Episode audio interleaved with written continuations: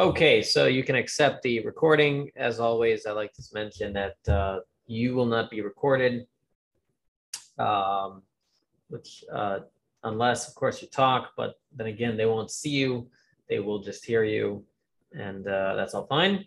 Um, I'd like to thank all of our uh, sponsors for the course. Those who have sponsored a class. Would like to thank the Van Camp family who sponsored in loving memory of Bubby Chaya. We'd like to thank uh, the Davis family. We'd like to thank uh, Mr. Don Hirschman, and we'd like to thank the Hader family and the uh, Patsko family. So thank you to everybody um, who sponsored um, the different classes of this course. Appreciate it very much, and it's been a lot of fun. And uh, we'll look forward to another fun class today. Now, what's especially fun today is we're going to start without a joke. We're just going to go straight in. We're going to dive in, and uh, you'll get. But don't worry, the rabbi will not spare you. You will get a joke later, so it'll all be good. Um, Jesse, is your food burning over there? Just want to make sure it's all okay. No, it's good. Yeah, everything's working good. Okay, good. All right, all right. Uh, men are not very good at multitasking. You know, um, they they sometimes they say men are like waffles. Anyways, we everything's segmented in different sections. So tonight we're going to discuss the question of responsibility. If you have a student book, you'll find it on page 76. And this chapter examines the meaning and the extent of mutual responsibility. It's natural that uh, we feel a certain sense of responsibility towards each other, but are we actually responsible? In other words, can we be held responsible in a court of law? And as you can imagine, Judaism will take a hard line on this because, as we've discussed, it's not about my rights, it's about doing what's right. However, we will learn to what extent does Jewish law differ from secular law and uh, how far does Judaism take it, our responsibility towards others. And we're going to start with a couple case studies. And the first case study is actually very much um, timely. What I mean by that is um, um, we all know, unfortunately, the school shooting that happened in uh, Texas. And uh, one of the things that have that has come out since is that you know always everybody says oh he was the kindest most gentle soul uh, but actually online he was a pretty nasty person and he would threaten people and uh, sometimes he was reported and nothing was done about it uh, but many times he wasn't reported. Would there be a moral obligation to report somebody who's making threatening statements online? Let's take a look at an actual case study. For those who remember, in 2017, there was a, a mass shooting in a uh, Emanuel African Methodist Episcopal Church by a person called Dylann Roof. We're going to read the story of Dylann Roof's friend, who knew about it and what the law said about that. So let's take a look over here. If you have student page 76, if not, I'm going to share it on the screen. So let's take a look. It's actually page, yeah, okay. So the story goes like this. Joseph C. Meek Jr., a friend of Dylann Roof's, who spent time with him in the weeks before the nine people were killed at the Emanuel African Methodist Episcopal Church here, was sentenced Tuesday to 27 months in prison for hampering and misleading the federal authorities in the aftermath of Mr. Roof's racist massacre. So, again, why was he put in prison? For misleading federal authorities. That will be an important point. Let's continue.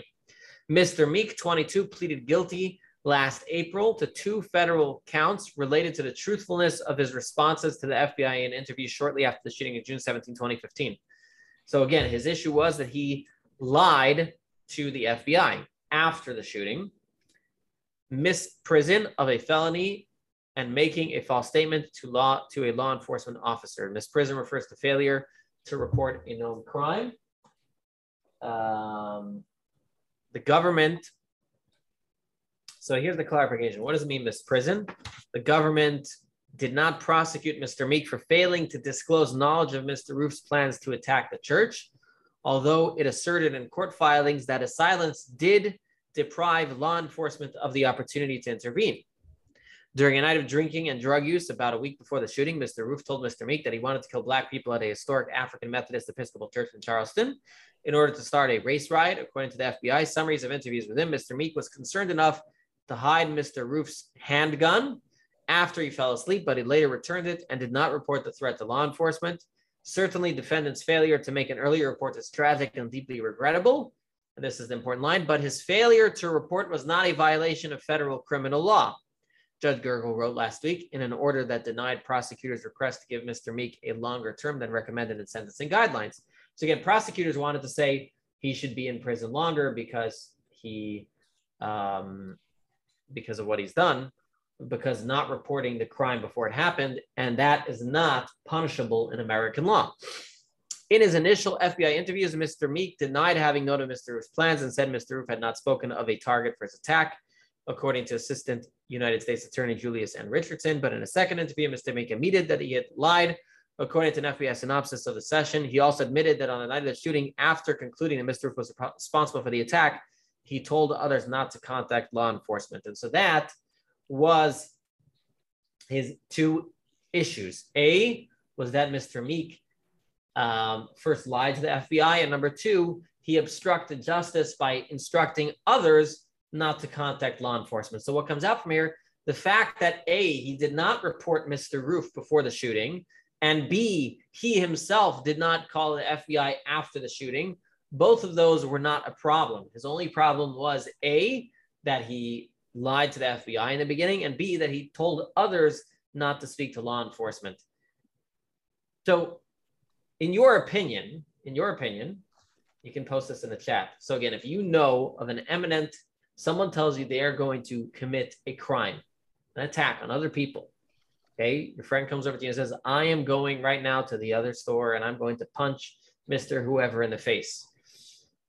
Would it be A, just commendable to tell the authorities? Would it be, be in addition to commendable, morally imperative? Or would it be C, also a legal obligation? How would you feel about it?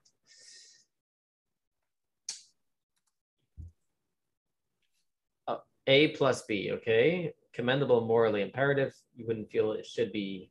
Again, not, we, I told you what the law is. The law is it's not. Do you feel that it should be legislated? Um, so I think everybody would agree it would be commendable. Um, hopefully, everybody would agree it would be morally imperative. I'm asking American law right now. Do you think it should be imperative in American law? Good question, though. You're asking, is that according to Jewish law? I'm telling you American law. American law says you do not have to report. Um, so someone says you believe it should be punishable because to fail to prevent it is if accepting and helping. Okay. Again, that is not the current law in America. There are a couple countries that do have that, but not America and many other Western countries. Um, but I see here some people believe it should be a legal obligation. Some people uh, not so much. What are the what would be the downside of making it a legal, legal obligation to report? Think about it. Um, why does the government not make it a moral imperative? Let's say there's only certain cases where it is morally where it is legally imperative. For example, if someone, if a child comes over to a teacher or a rabbi and says, um, and says uh, they were sexually abused, the rabbi, the teacher must report it. It's in the law. But if you're just a random Joe Schmo, you're just a random person, you don't have to report to law enforcement. Um, so it's it's uh, uh, okay. Someone says the Torah says you should not stand aside while your fellow's blood is shed. Yes, correct. So Torah law would probably say that. We'll discuss that later. The nuance in interpreting if a threat is real or posturing, perhaps. Yes, very good question. Um, just the other day, someone got very upset at me. What can I say? People sometimes can be people, and then the people's business is like, you know, I should come to your synagogue and burn it down. Is that a threat? Is it posturing? Is it just, uh, he didn't say I will, he said I should, you know? Um, is it a threat? You know, how do you look at that? Uh, unintended consequence is offenders target you for revenge. Um, if offenders target you for revenge, yes. um, people can change their minds. So now you've reported them and they, you know, you've gone to the police, you made a whole hullabaloo and they, and they change their mind. Okay. If you lie or mislead accusing of falsehoods, i.e. Haman owes me money, so I will say he is going to commit a crime to avoid that debt. That is a crime. Yep. So there's all um, um yeah, it, it, it could create a very, very interesting society. Yes, Esmeralda. I guess my question is like, if this were to be become a law in this country, how effective will it be to in preventing a crime like this? Because if somebody doesn't have a moral imperative, like, is a person going to actually go ahead and call, you know, report that a potential crime to the police? Mm-hmm. Well, yeah, uh, talking about if the country doesn't have a moral imperative, we're actually going to talk about it later. There's other examples, which is let's say not somebody telling you they're going to commit a crime. Let's say you've seen a crime, and that's another issue. We have a lot of cases, a duty to rescue, so to speak. If you see something happening, do you have to intervene? Is, um, and um, there's actually, I don't want to get too far off, but there's actually, um, there was a story in China recently there was a toddler that was run over by two cars, one car, and and in the interim, 18 people walked by and nobody did anything. They saw the child all bloodied on the floor. Nobody nobody did anything, and only the drivers are prosecuted. They didn't prosecute the the, the passersby that walked by uh, because it's not in the law over there. But um, they the government announced like this is an awakening. You know, where is people's moral compass? So that's a good point. There's both what's the law and where where people's moral compass uh, can we uh, really change people's moral compass by a law it's a good question so uh, everybody's bringing up a lot of interesting issues. Okay we have some other things here. Slippery slope people can get arrested prior to committing a crime yes. Someone else the law does not create a moral imperative torah does that. The legal imperative is an issue is the issue i.e i may not feel a moral imperative to pay taxes but i must. Good point. So um, yes, laws don't create moral imperative. Um, but nevertheless, some law, right, laws cannot create a moral imperative, but they can create a law. And I guess our laws are typically based on morals. Although, as we'll see, American law to an extent, but not, not fully. You know, these, these are all great points. How do people just walk by that and not help the child? How? Uh, there's something called the bystander effect. I think we've shown it before. There's there's stories of people who are stabbed in the New York subway and nobody does anything. Called the bystander effect. Somebody else, or I don't know, I don't want to get involved. Somebody else is doing that. Uh, we all do it to a small extent. You drive by the, a car stuck on the side of the road. Okay, there could be danger, but let's say you're in your own neighborhood. I don't know. I'm in a rush. Uh, well, I need to go help. I understand seeing a car is different than seeing a child. Okay, yes, the law provides for a conspiracy, even if the crime has not been committed. Don't wait for the plane to hit the World Trade Center. Yeah, yeah. Okay.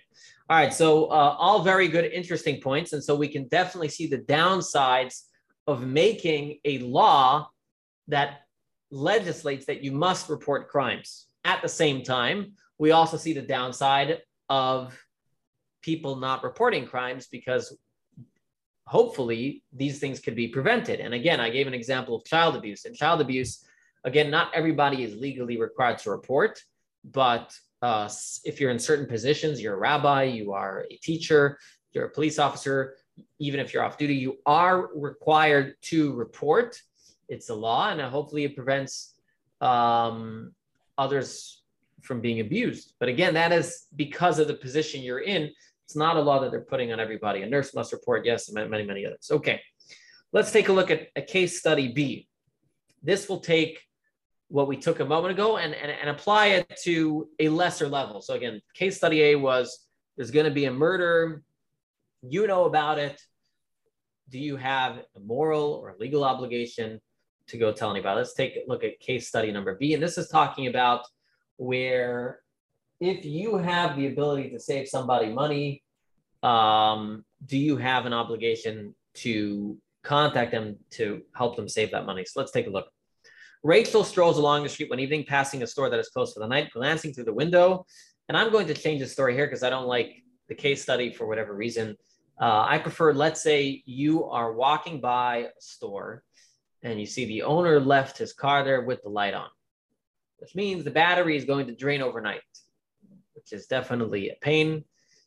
Um, another way of looking at it is uh, let's say you have a neighbor who's out of town and um, you see now people have lights on in their house even when they're out of town.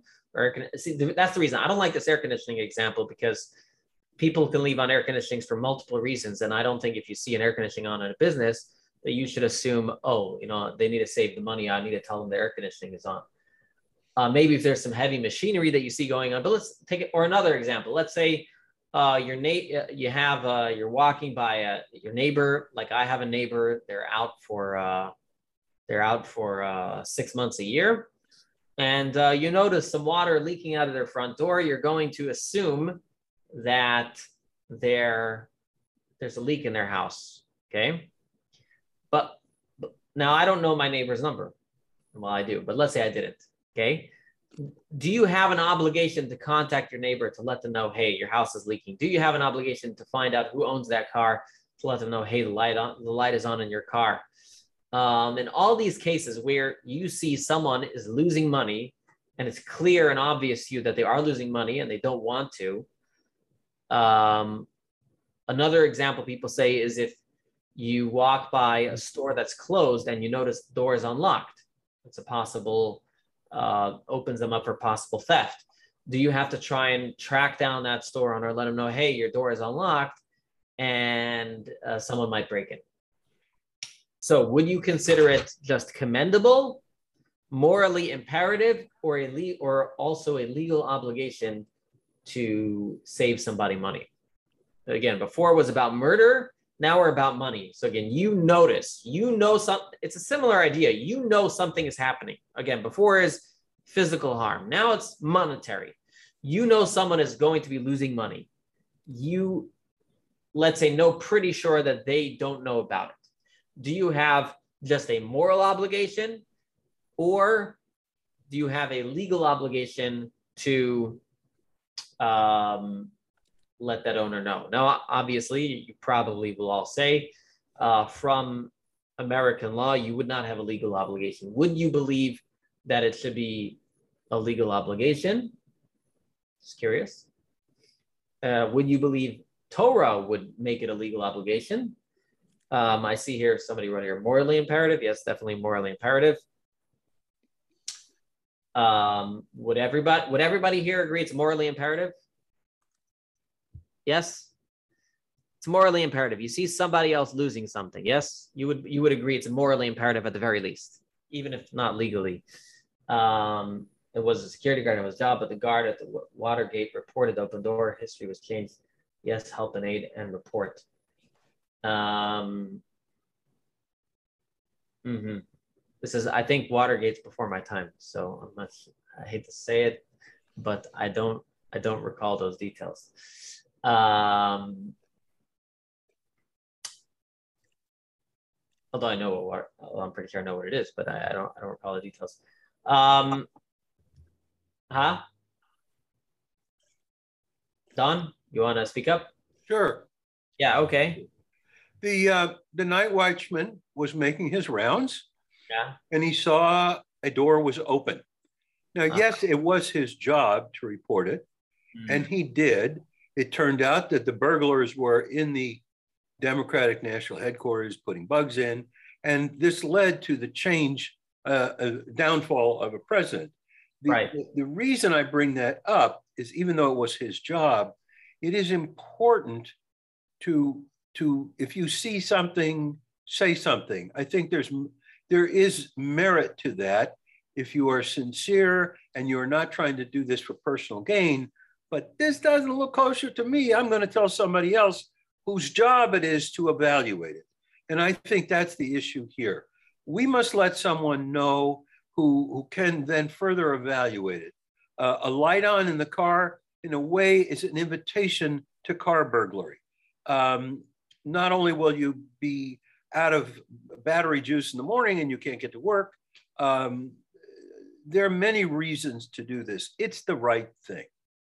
Right. So just to just extrapolate, those are good examples. And I'll extrapolate from that. Let's say you are in a kosher restaurant and you notice somebody bringing in one of the workers bringing in some non-kosher meats through the back door, or let's say you're in a restaurant and you notice one of the people there uh, doing something unsanitary.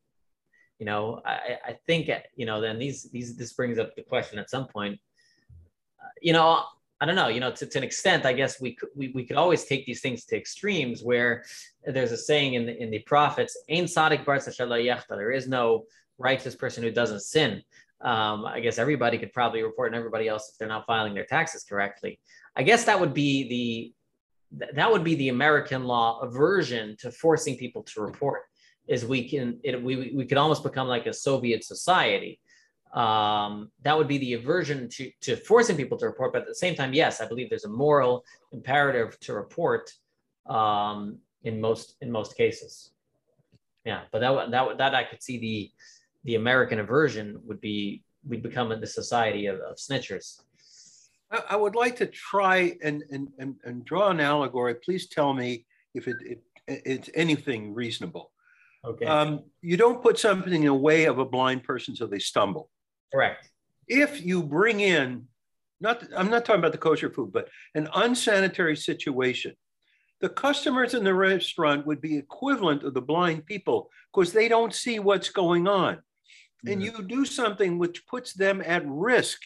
It, it would be a to me the same principle as putting something in the way of a blind man is putting people who are innocent at risk uh, by not not saying something Mhm. and they Right. get sick, it's on you as much as the person who did it.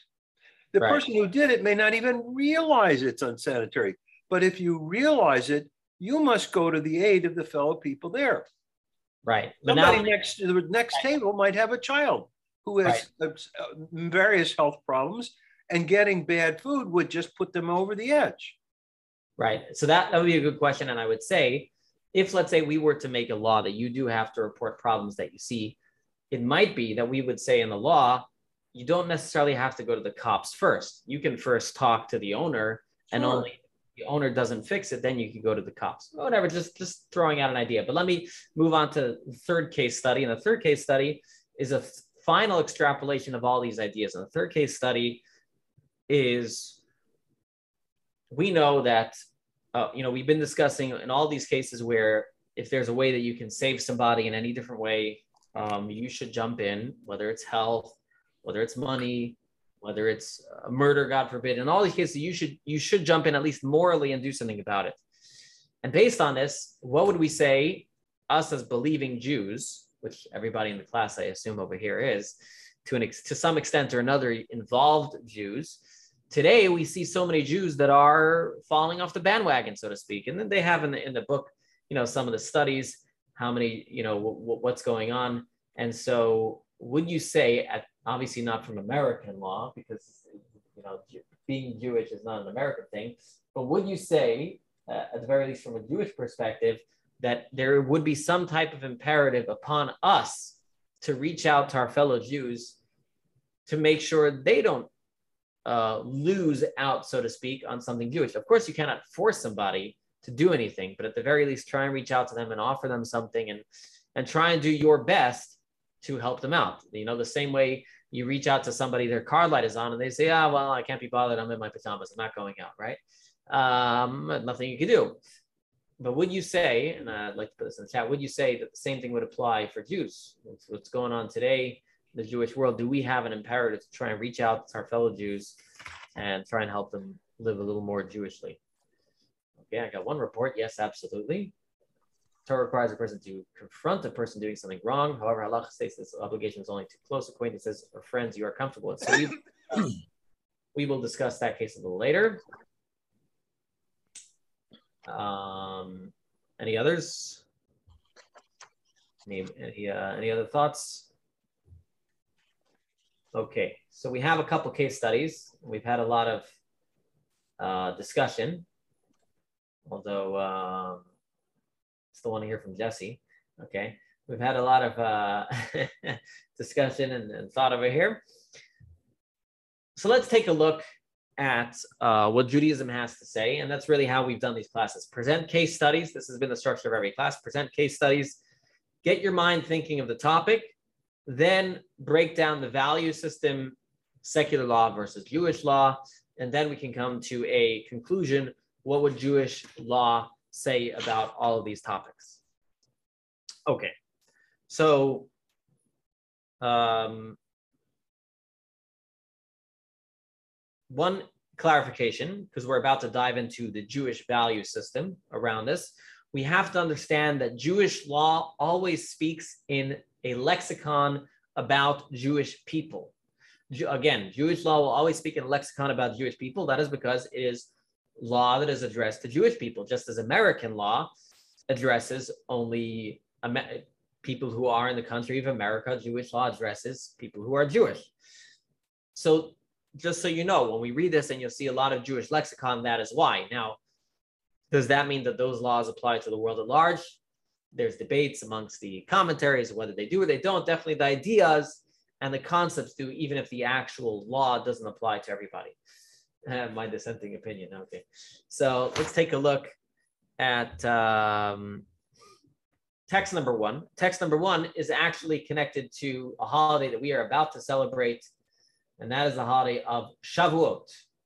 So the holiday of Shavuot is uh, a wonderful holiday, and right before that holiday, uh, God came to Jewish people and He asked them, "Do you want to accept my Torah?" And the Jewish people answered, text number one, with a resounding, "We will do everything that God has said." So the Jewish people agreed. They said, Yes, God, we will do everything that you have said. And people may have heard Na'aseh v'nishma, we will do and we will hear. But the commentaries point out that the verse says, The nation answered at, in unison, which is odd because Jews are not usually in unison. But be that as it may, the nation answered in unison, We will do everything that God has said. And the Midrash sees an important message in the fact that they answered together and the Midrash sees it that when the Jewish people answered God, they were not only making a pact between themselves and God to do everything that God has told them, but they also made a pact between themselves. What does it mean? Let's take a look. The Midrash says, when the Jewish people accepted God's rule at Mount Sinai, they did so joyfully as one. As the verse states, the people all responded in unison. In doing so, they even committed to serving as guarantors for each other. So again, the Midrash is saying the fact that they answered together means they are agreeing not only that I am going to do what God is asking me, but I'm going to make sure that we all will do what God is asking of us. That's what it means to be a guarantor.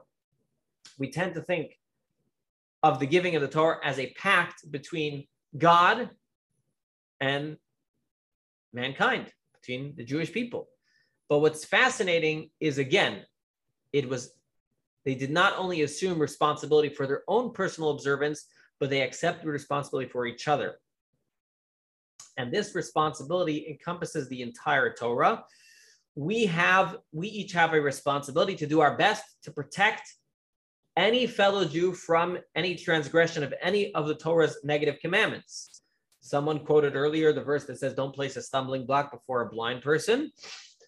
And so, what that means is is is uh, that includes even in uh, Jewish law.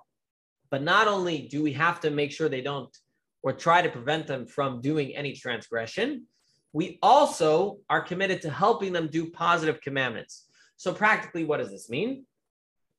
Um, this means if there's if I have any ability, uh, I'll give an example. I have all the time. Uh, you know, I haven't have I have I know people who are Jewish who don't necessarily keep all the commandments, and many times I'll tell them, you know, let's say I, I can't turn on this light on Shabbos. So the Jew will tell me, okay, don't worry, Rabbi, I'll do it. Right? No, I say, no, no, no, no, no, no. You're Jewish. You're not going to turn on the light for me. Ideally, I wouldn't want you to turn the light for yourself either. But I have an obligation. If I can stop you from doing transgression, I, I would have to do that. Now, I can't you know, I can I can try and help you and convince you your own personal life, but at the very least, I can stop people from doing something for me, right? At the same time, uh, we also have an obligation to try and get them to do every positive commandment. Now, what is the basis? What why again that's the technical. Technically we saw the jewish people accepted to guarantee each other's observance. But what's the idea behind in other words what's the theory behind the philosophy behind it? So again i'm just going to recap. What we said now is that the jewish people in mount sinai accepted upon themselves not only that each individual should keep the torah but they each accepted collective responsibility. If you can imagine it's almost like there was a loan taken out by the whole family you know the whole jewish family so we've all accepted upon ourselves a responsibility. we tell the story of uh, Jack. He was interviewing for a job, and uh, the interviewer says, "You know, we need somebody who's very responsible. Do you think uh, you're the man for the job?" And so Jack says, "I am the person that you want." In my last job, whenever something went wrong, everybody said, "Jack, he's responsible." Okay, all right, that's the joke. Uh, that's the joke for the day. So you have your your bad joke so what's the philosophy behind this idea that we are responsible for each other? So the Midrash gives a beautiful explanation of a boat. Let's take a look at the text of the Midrash. This is text number three. So the Midrash says like this: When the Jewish people accept, oh, I'm reading the wrong text here. Okay. Uh, all Jews are mutually responsible. This can be compared to a ship where a hole has been ruptured in one of its cabins. We do not exclaim a cabin has ruptured. Rather, we say the entire ship is ruptured. So if you look at it, we are all together on the same ship. We are not in our own little tugboats trying to connect to God or not. We're in, in a, a boat together. And while the secular perspective views us each as individuals with our own journey and our own rights, correct? Right? We've been speaking about that. Secular law is obsessed with our rights. And sometimes my rights and your rights can intertwine with each other. And that's why there's certain laws. Great example of this are laws for seatbelts. One of the, uh, you know, if you think about it, how can the government legislate that you should wear a seatbelt? And the answer that they propose is, you know, it's my right. I can I can do it how I want. You know, for example, uh, you can you can go biking without a helmet, right? You can go uh, go you can drive a motorcycle without a helmet in, in Florida, I believe, which is kind of reckless. But so how do they legislate seatbelts? And the answer is uh, they say, well, if people don't wear seatbelts, the, the cost to the government in the hospitals becomes very, very high because people will get more injured. And therefore, we want to legislate that everybody should wear a seatbelt. Um, and so things like that. So again, that's all a question of where your rights infringe upon my rights. If you're going to be reckless or you're going to drink too much drugs or too much alcohol or whatever, if you're going to be reckless, that will infringe upon my money. And that's how the government gets around making certain laws despite your rights. But it's not out of a duty and a responsibility to each other. It's born out of when your rights infringe upon my rights. But in Judaism, um, we view it as we have a universal purpose to our existence. And I'll say it again Judaism views that we, every single human being, there is a universal purpose to our existence. This is true of humanity in general. Again, as believing Jews, we believe every single person, not just Jewish people created in this world, have a purpose. And particularly Jewish people have our own special mission the purpose that we are trying to achieve is to transform the world that we live in into a place that reflects its godly nature. And we do that.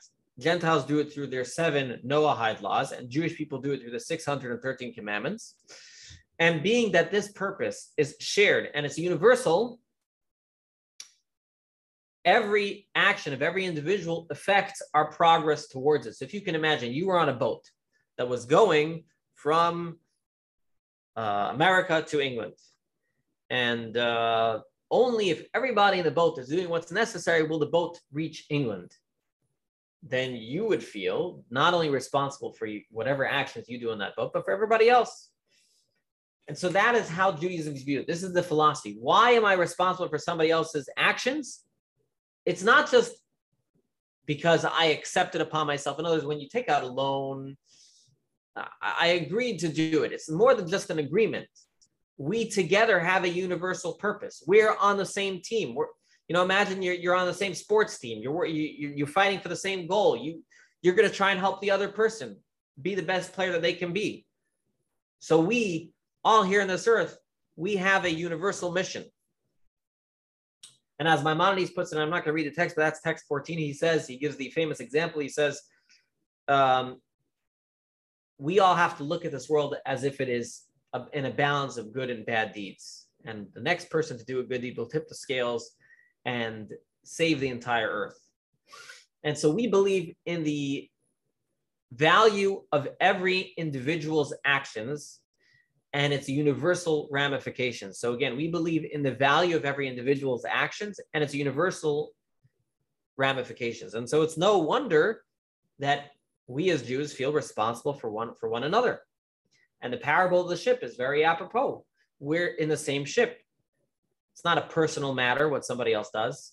It is, well, sorry, it's not personal to them, it's personal to all of us. But we don't always feel that way. I'm in my home and I do what I do, and you're in your home and you do what you do. Um,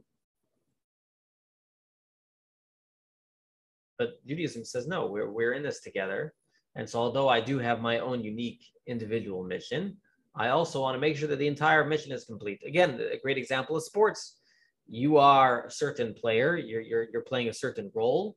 You are individually responsible for your role, but at the same time, you want to make sure that the entire team um, uh, does it correctly. We're going to take this one step further.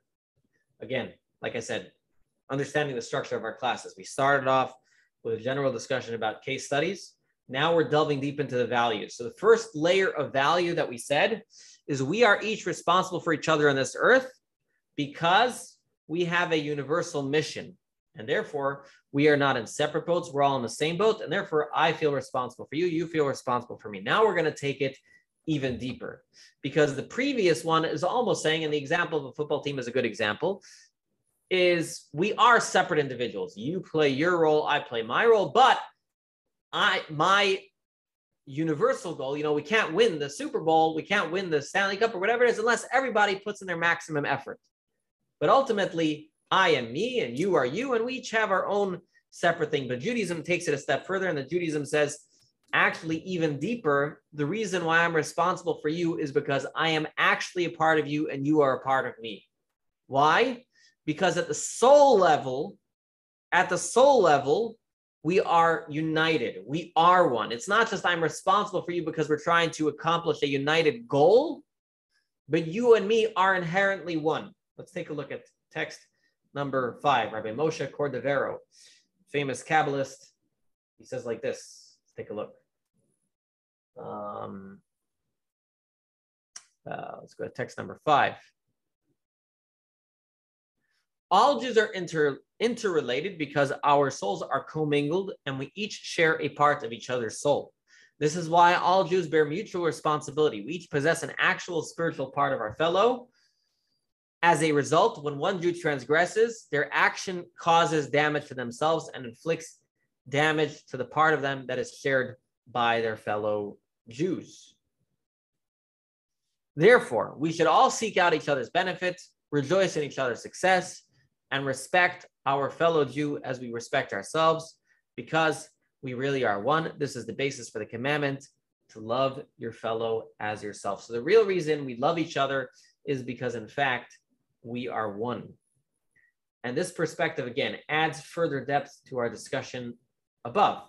The actions that I do don't just affect our shared mission, but they actually affect us as individuals as well. Again, this understanding says your actions don't only affect our shared mission together, they affect me as an individual as well, at least on the soul level.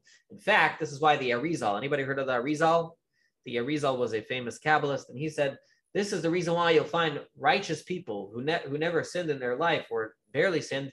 They'll stand there in Yom Kippur and bang their hearts for all these terrible sins.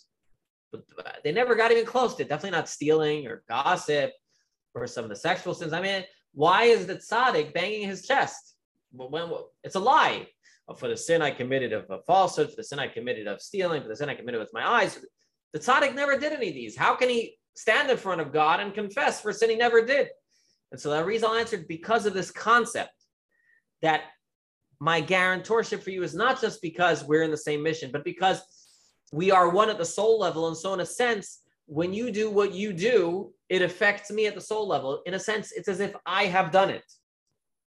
We don't just have a common interest, we have a common identity. And so the tzaddik too can say the al for things that we have done. So this is all the value system. Now let's see how Judaism brings it out into practice. So I'm going to recap. We started off with our case studies, trying to get your heads to spin a little bit about where does our responsibility go to others, whether it is to save someone, whether it is to save them bodily, whether it's to save them monetarily, whether it's to save them spiritually. Now we presented the, Judy, the Jewish idea of responsibility. We presented it from a very Jewish law perspective. And again, I, I said that because we are addressing Jewish law. Let's take a look at how this value is expressed in Jewish civil law. So we're going to bring a quote from Leviticus. This is the one many people have quoted before from text 6a. And it says like this, Lo tamado damreyacha, do not stand by the shedding of your fellow's blood. And so what that means is if you see someone who's being killed, you have a duty to do something. Now, Maimonides qualifies this. He explains, what does this mean? This prohibition forbids us to refrain from intervening to save others when we see they are in danger of death or financial loss, and we have the ability to rescue them.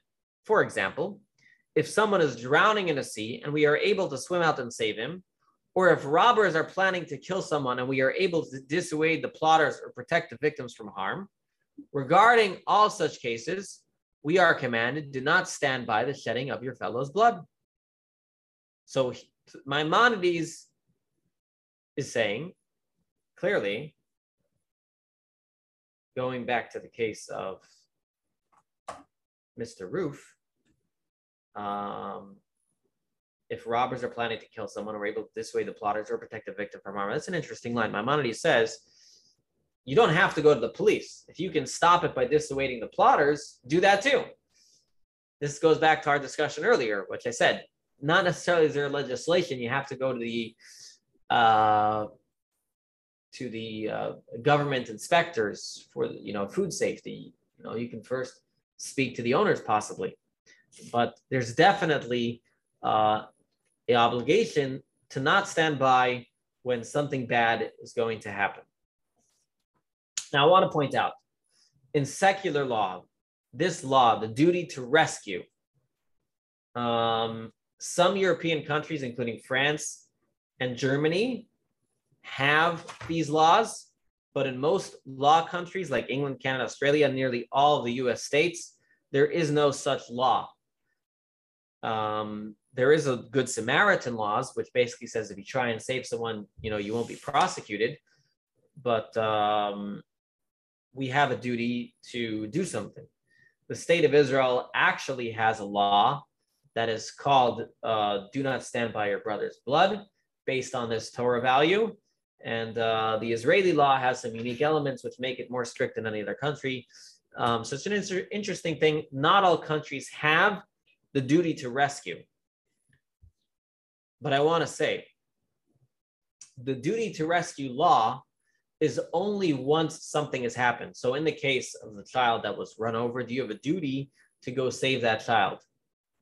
But no country has laws, or almost no countries have laws, where if you know about a crime that might be committed in the future, that, that you have to report it. So long as you are not actively helping the planned murder, you are under no legal obligation to say anything. Um, but in Judaism, you would be. And, I, and as we mentioned earlier, I think everybody mentioned the reasons why secular law might want to avoid these types of laws. One reason could be, again, because uh, you know we're worried about the whole snitching process, or how do you prove it, or it becomes a slippery slope, or you know how do you really prove what's going on, or people change their mind. But nevertheless, in Jewish law, um, you would have to do something because how can you stand by when when you believe that something terrible is going to happen it, it may not happen but lo you have to make sure to prevent it okay Any questions or comments? I have an example. Okay. Years ago, I was walking on a Sunday in a cold climate. The pond was sort of frozen over, but I could see the ice was a little bit of water here and there. I saw some kids playing on the ice. Uh-huh. I immediately called the police. And they said, What's the emergency? I said, We don't have one yet, but if this ice breaks, we could have a tragedy. So they sent a police car out right away and um, got the kids off the pond. Um, it, it is the duty. It is our duty. We cannot say, I don't want to get involved. I don't want somebody taking my name down. I don't want the police involving me.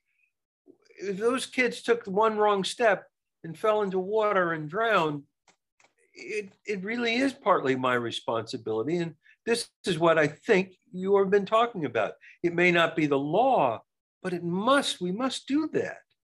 Very good. Yes. Kitty, So- the Kitty Genovese story in New York is a tragic example of not calling the police when it should be. Right, very good. So it would not be American law. It wouldn't be even European law. It would be Jewish law, and to an extent, possibly Israeli law, which is a discussion for another time. But yes, definitely morally imperative. And therefore, us as as as believing Jews, uh, we would definitely want to do that. Now, this is all in regards to danger of life, bodily danger.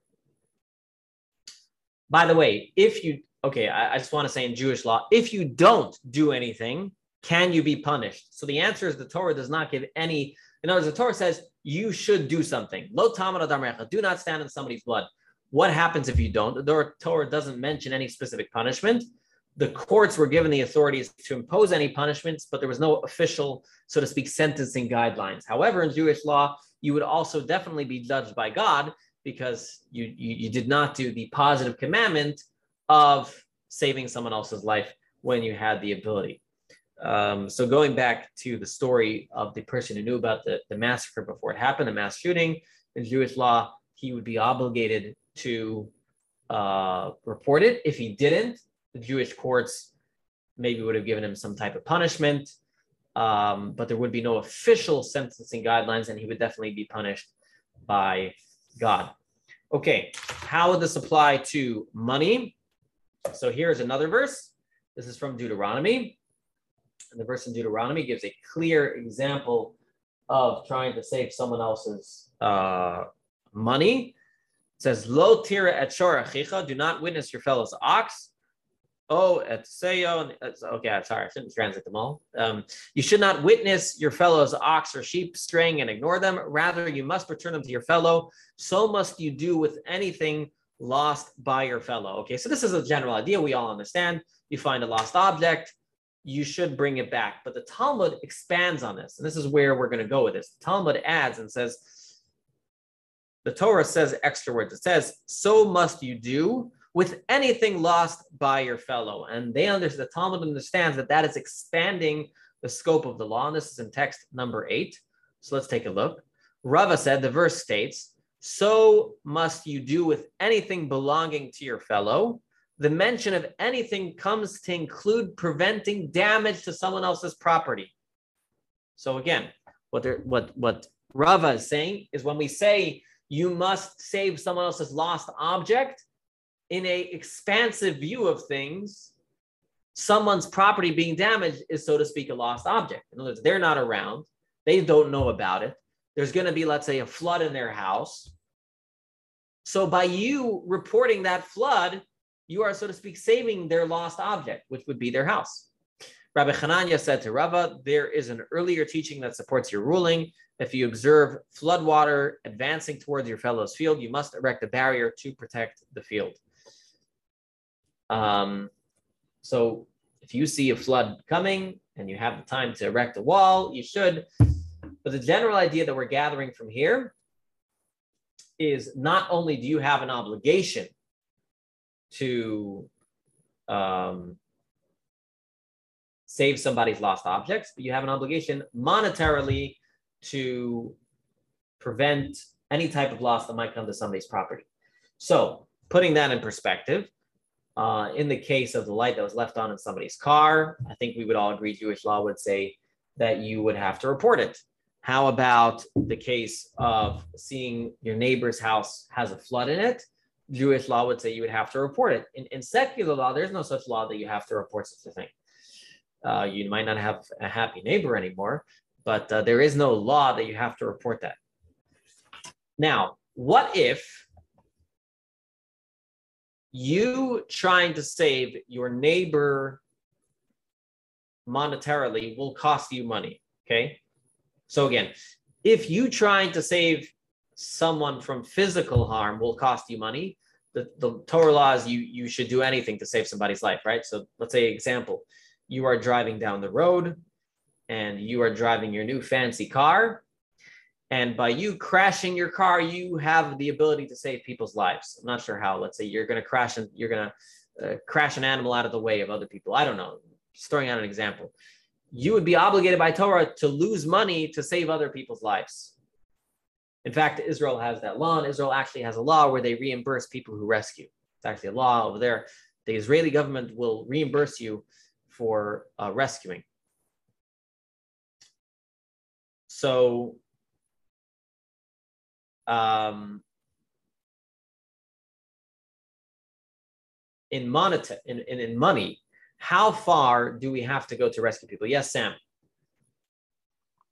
Does the duty to rescue, um, even if it costs you monetarily, like, can we extend that to, for instance, like buying um, nets for like people in Africa, right? Like, so there's the the charity that you can buy net for relatively very very cheap, and it like will like practically speaking save lives in Africa. Very so good. Can we ex- can we extend that to this? It's a good question. There was a discussion on the rabbi's chat. Discussion was like this: Nowadays, that we know of so many tragedies, and every day there's another crowdfunding campaign to save somebody's life. Am I now obligated to empty my bank account every single day to save somebody's life? And the answer was a very fascinating answer. Yes, I know about it, but so does everybody else. So therefore, from a Jewish legal perspective, I would only have to contribute my portion, which amongst everybody. You know what I mean? Uh, so from a legal perspective, you would not have to legally bear the full responsibility when there are so many other people that can also do it. So to answer your question, are you legally responsible to, to, to purchase those nets? Well, technically, like in other words, would you legally have to empty your bank account? No, because so many other people know about it. Does um, supporting such a project is that part of the mitzvah? The answer would be yes, but you would not be obligated because others are also. The, the converse case, and that's why I brought the case of the car, is where only you can save then you are obligated to spend any amount of money. Now, there is a, one opinion that says you only have to spend one fifth of your fortune saving somebody's life. Many other opinions says money is not an object when it comes to lives, and whatever it would take, if you're the only person around who can save lives and it will cost your entire fortune, you should do that. But uh, very good question. Okay, we have uh, two other questions. Don?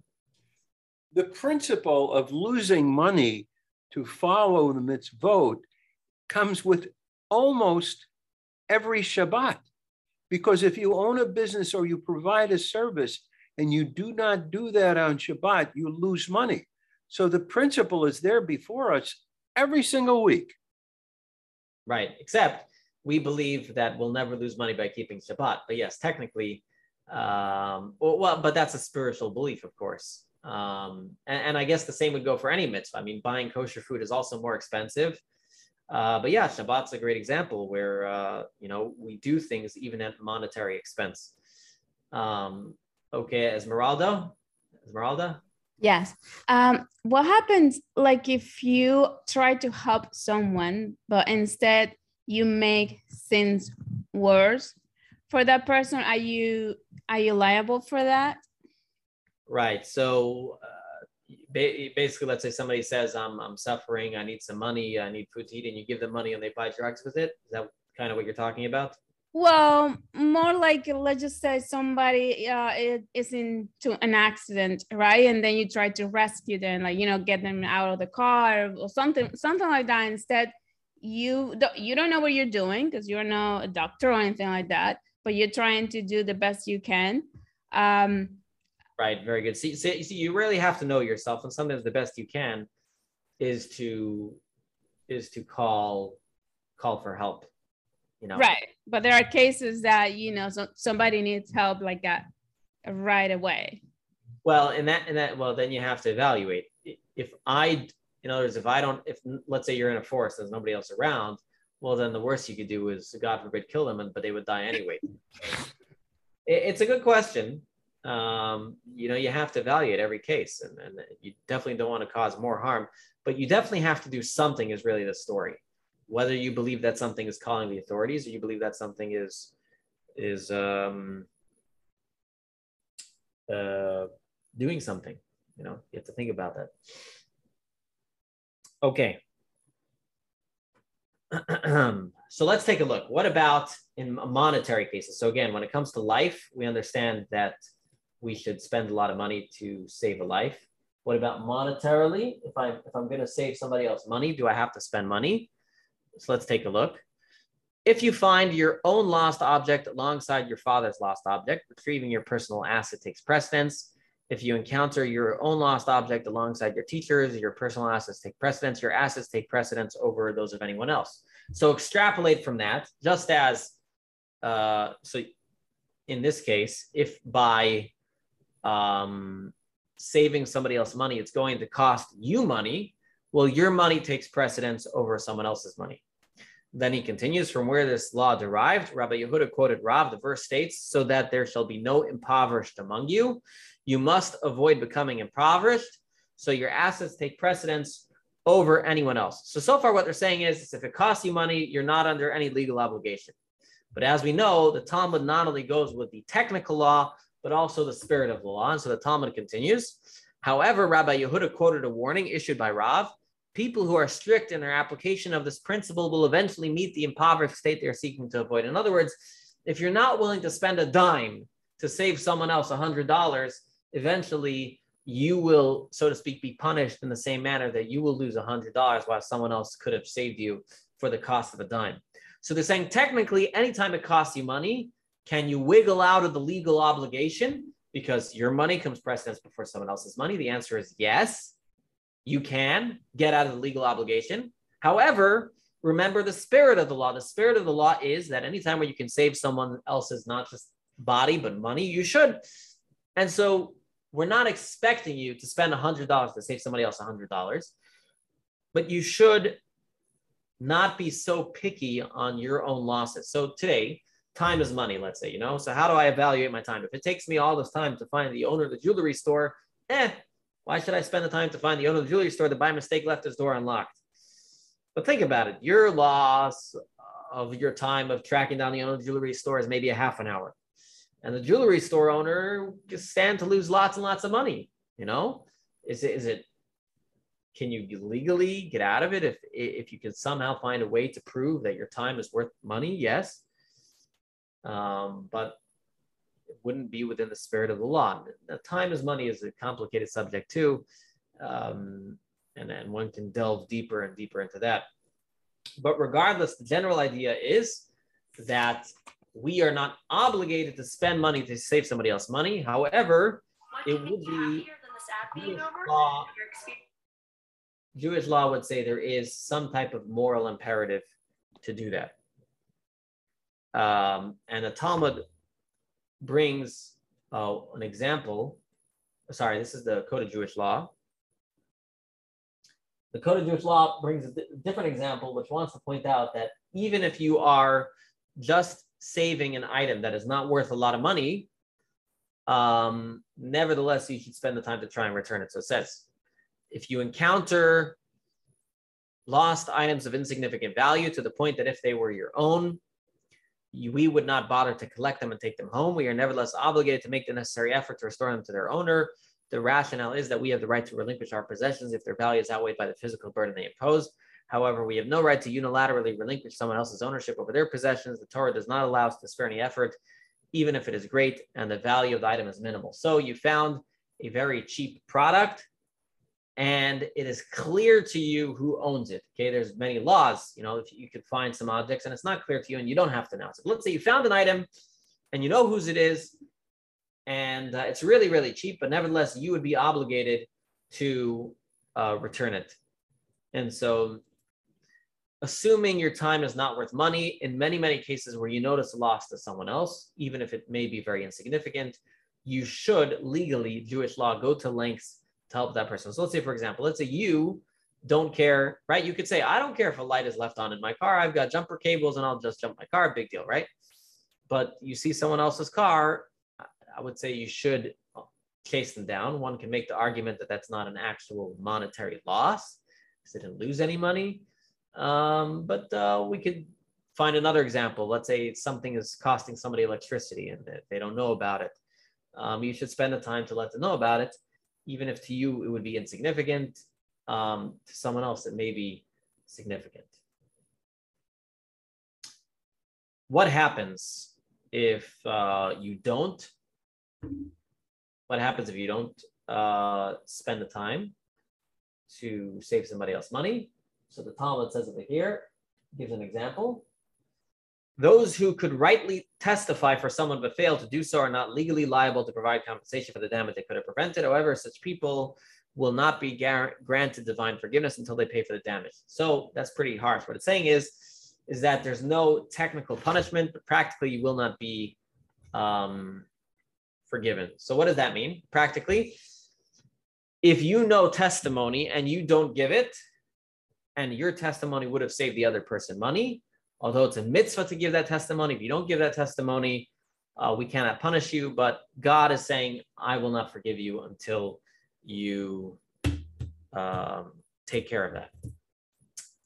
So I think so far we have explained case number A.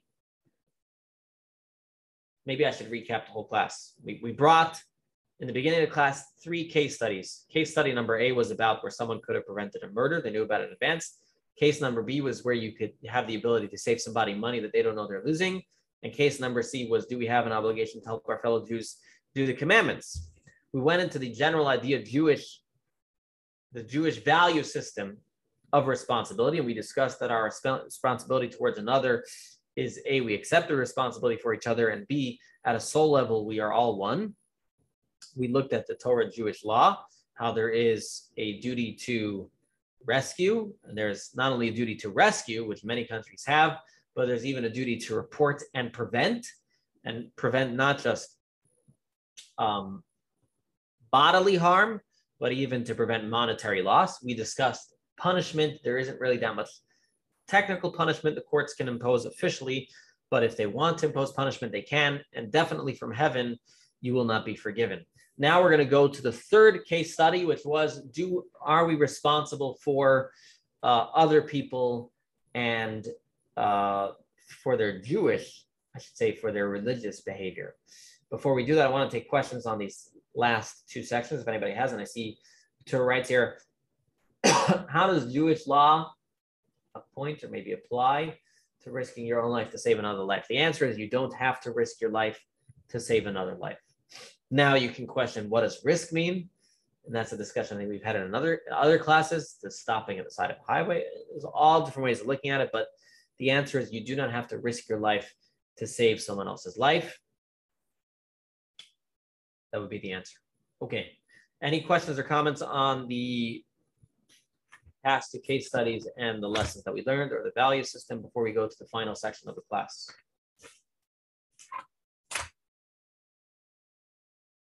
Nope, nothing. Okay. So in the final section of the class, we are now going to discuss our responsibility towards another in the religious sphere. So uh, Penny quoted earlier a verse from the Torah, which is very often misconstrued. And uh, let's take a look at this text because one can use it as a weapon Let's read this. You shall surely critique your fellow and you will not share in their guilt. I, I just want to know many people translate the Hebrew word over here, as rebuke. You shall surely rebuke your fellow and you will not share in their guilt. However, the Rebbe says the correct translation is not rebuke, but critique, because rebuke has a connotation of rejection, which is contrary to the principle of Ahavat Yisrael, and uh, therefore the correct word would be critique. Anyways, that was a letter between the Rebbe and Lord Rabbi Jonathan Sacks. So many people take that verse, you shall surely critique your fellow and you will not share in their guilt. So anybody they see doing anything wrong, they will critique them. And you can imagine these are very pleasant people to hang around. In fact, some of these religious Jews give us a very bad rap. Uh, if you go to certain communities, they will throw rocks at you if you're doing certain things on Shabbos. If you are not dressed modestly, they will uh, let you know in uh, very, uh, shall we say, strong terms, maybe also rocks. And uh, that's obviously taking this to an extreme. So, what is the correct way of doing this? But before we get to what's the correct way of doing it, let's take a look at the reason behind this, the value system behind this. And of course, we already saw that we are guarantors to each other. So we understand that I, I really should try and help you do your commandments. But let's read what Maimonides says here. Maimonides says like this One should not say, I will act righteously. And if others choose to stray from the paths of righteousness, that is a manner between them and God. This attitude is antithetical to Torah values. Rather, we are commanded to do the right things ourselves and to see it tit that others to conduct themselves appropriately. Okay, so that is what Maimonides says. Minding your own business, as they say, uh, doesn't really apply in Judaism. There's almost no such thing in Judaism as minding your own business, as odd as that sounds. Um, now, what we do learn from here is you're not responsible for others if you've tried your best, but minding your own business, which is a very, uh, you know, American thing or law thing, mind it, you know, to do what you want to do, is contrary to Jewish values of social responsibility. We cannot mind our own business. We cannot mind our own business when lives are at stake. We cannot mind our own business when other people's money is at stake. And also, we cannot mind our own business in our shared mission in this world. And so, if our fellow transgresses, we are held accountable for it. But if we try and prevent them, then as the verse continues, you will not share in their guilt. And that is why, as I said earlier, so if someone uh, wants to do a transgression on the Shabbat, definitely not. Um, they shouldn't do it because of me. Now, can I go over to people who don't keep Shabbat or people who are not keeping kosher? Or, uh, you know, am I now going to uh, walk into every restaurant in town and, and, and find all the Jews? And so, how, how do you actually practically do this? So, let's take a look. Torah is very practical. When we critique others, whether regarding an interpersonal issue or a religious matter, it should be done in private. We must speak patiently and gently, clarifying that we are motivated solely by their welfare and our desire that they merit reward in the world to come. Notice how the first thing he says is done in private. So often, critique is done in public. We, because so often it's not about the other person, it's about me. I want to show that I'm right. I want to show that I know better. I want to show that I have the real path and you are all mistaken sinners, right? And so what he what he cautioned here is speak patiently, privately, gently. Why? Because the other person has to know it's not about you, it's about them. You're not motivated by your welfare. I, I want to go go drive people crazy because I want to get heaven. No, it's I care about you. The same way I would try and save you from bodily harm, the same way I would try and save you monetarily, the same way I will try and get you matzah on Passover, the same way I'll try and gently talk to you and, and try to talk to you about not eating bread on Passover. But many times we're, we're motivated by our own ego. We can get animated and we can scream at people and get angry at people. And you cannot, first of all, that's wrong. Second of all, um, first of all, second of all, it's not effective. Criticism that is motivated by feelings of yourself are ineffective and self defeating. Constructive criticism always has to come from a place of genuine care.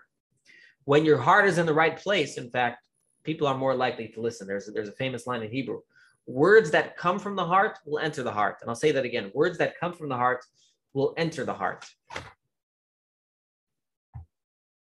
There's uh, a great story by uh, uh, Rabbi Yossi Jacobson tells a story talking about having an effect on others.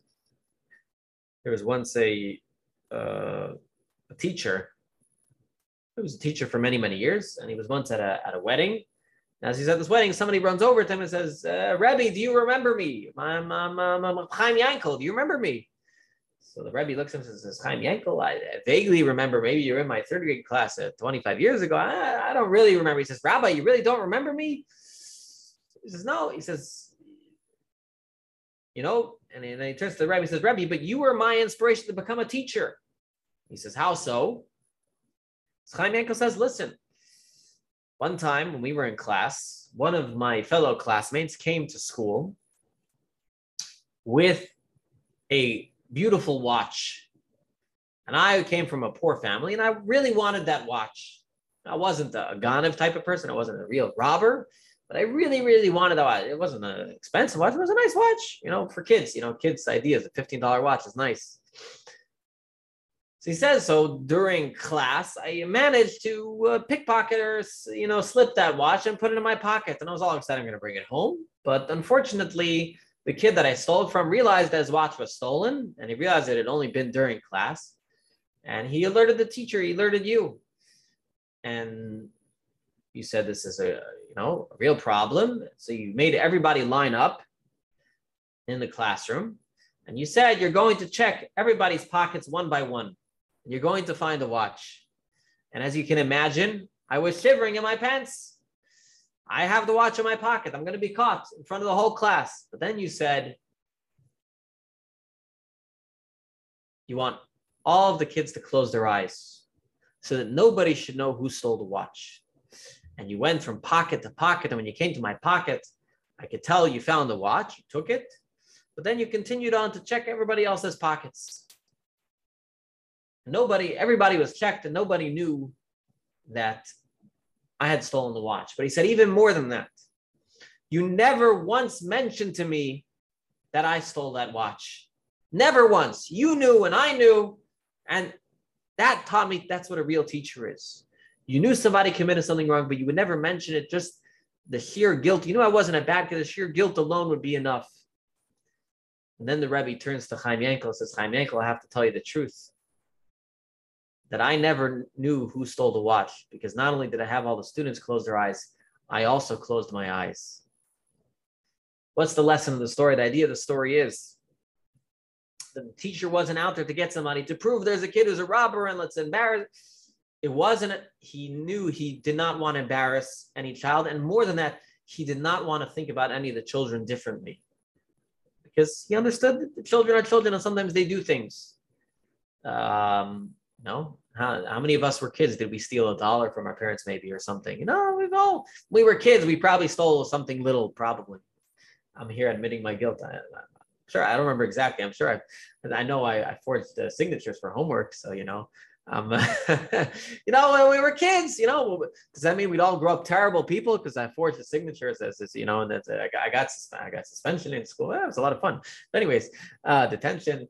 Um, but that's what it's about is when we want to tell off someone it cannot be coming from a place of vindictiveness and i'm going to catch you and i'm going to show you and i'm going to tell you and i'm going to throw rocks at you into your car and a then it's coming from bad place that's not what god wants and b is uh, you're not going to help anybody you're not going to help anything and, and, and really when you focus on the mission why are you telling them off? Because you feel the responsibility because at the soul level you are the same there's a way to do it. And there's a way to do it. And only if you do it that way, then you're actually fulfilling the reason why you're telling off the person. Okay. And um, the final point here is just as we are obligated to prevent people from doing negative commandments, prevent them from eating not kosher, eating uh, you know chametz on Passover, the same way in the other way we are actually obligated to help people do mitzvahs. So whether it is uh, going out and giving out matzah, or whether it's uh, or whether it's uh, trying to get people to come to shul to hear the Torah, reading the Ten Commandments, all these different mitzvahs that we try and get people to do that. And now you can understand where the Chabad philosophy comes from. That we all understand that at the soul level we're the same, and we are all responsible for each other. And that is why, um, that is why we all have to go around and try and help each other. But there's an interesting Jewish law that comes out of this topic. we all know that we're not allowed to say God's name in vain. So you can say a blessing if you're about to eat a cookie, but if you're not about to eat a, piece of food, you cannot make a blessing on food. It's a waste. Similarly, when we do a mitzvah, we make a blessing before we do that mitzvah, right? But if you're not about to do that mitzvah or you're not obligated in the mitzvah, you cannot make a blessing. So, for example, on Shabbat, when you're not allowed to put, when you're not supposed to put on tefillin, you cannot make a blessing on the tefillin because that is would be wrong. What if you're eating on Yom Kippur? Do you make a blessing on the food? Okay, discussion for another time. Um, but it, you know, if you're not obligated, so here's a fascinating law. Let's say I, let's say it's Rosh Hashanah. I already made a blessing on the shofar, and I already blew the shofar.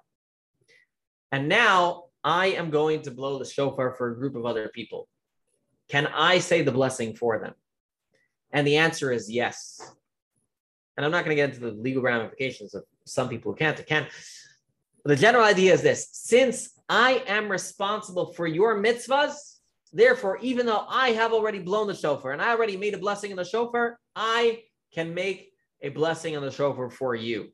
Because, in a sense, when you're obligated, I am obligated. And so here's an example in Jewish law. You see in Jewish law where my obli- where where your obligation becomes my obligation. Because you need to do the mitzvah, I can say that blessing for you. And because you need to do the mitzvah, I can actually do the mitzvah for you in some cases. I can blow the shofar for you. I can I can read the Megillah for you. I can make kiddush for you. In all these cases, this is a practical law example of where our mutual responsibility comes out in law that uh, we have to, that I can make a blessing for you. Um, it's late, and I really wanted to show a video at the end. And uh, it is late, so it's going to be a bonus. So I'm just going to end with the key points of today's class. Then we're going to have the bonus, and then I won't be offended if you leave. Um, and so the, the, the key points of today's class were um, Judaism has a very broad definition of mutual responsibility based on a vision of shared purpose and mission. In addition to the shared mission, Jewish mysticism teaches that our souls are united. And so, therefore, I am not only responsible for you because of our mission, but I am responsible for you because you and me, you are I and I are you. That's probably not the correct grammatical way of saying it. Jewish law considers it a crime to remain silent when you are aware, aware of a threat to someone else's life. Jewish value also calls upon us to uh, protect somebody else from monetary loss. Jewish value calls us responsible to guide others away from transgression. And Jewish law also guides us that we are responsible for other people's commandments to the point that we can even make a blessing. Because as long as they haven't done their obligation, I haven't fully fulfilled my obligation either. And uh, this has been uh, hopefully a fascinating, powerful class in responsibility. And uh, again, I'm going to show a video in a moment, but I do want to take any questions people have before I uh, sign off onto this video. So if anybody has any questions or comments, please let it be known now. And again, this video is bonus, but just a six minute talk of the Rebbe, um, really powerfully bringing out this level of responsibility. Any questions or comments?